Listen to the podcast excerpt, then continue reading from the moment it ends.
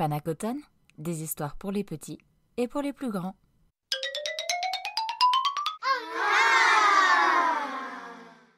À Georges, auteur Victor Hugo.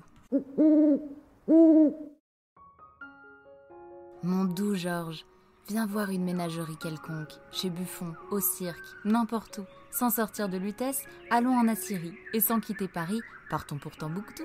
Viens voir les léopards de tir, les gypaètes, l'ours grondant, le boa formidable sans bruit, le zèbre, le chacal, l'once et ses deux poètes, l'aigle ivre de soleil, le vautour plein de nuit. Viens contempler le lynx sagace, l'amphibène à qui Job comparait son faux ami Sépher, et l'obscur tigre noir, dont le masque d'ébène a deux trous flamboyants par où l'on voit l'enfer.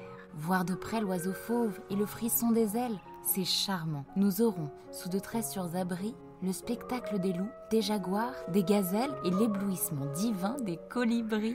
Sortons du bruit humain, viens au jardin des plantes, penchons-nous à travers l'ombre où nous étouffons sur les douleurs d'en bas, vaguement appelantes, et sur les pas confus des inconnus profonds. L'animal, c'est de l'ombre errant dans les ténèbres.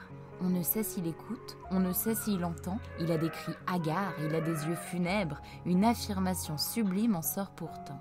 Nous qui régnons, combien de choses inutiles nous disons, sans savoir le mal que nous faisons.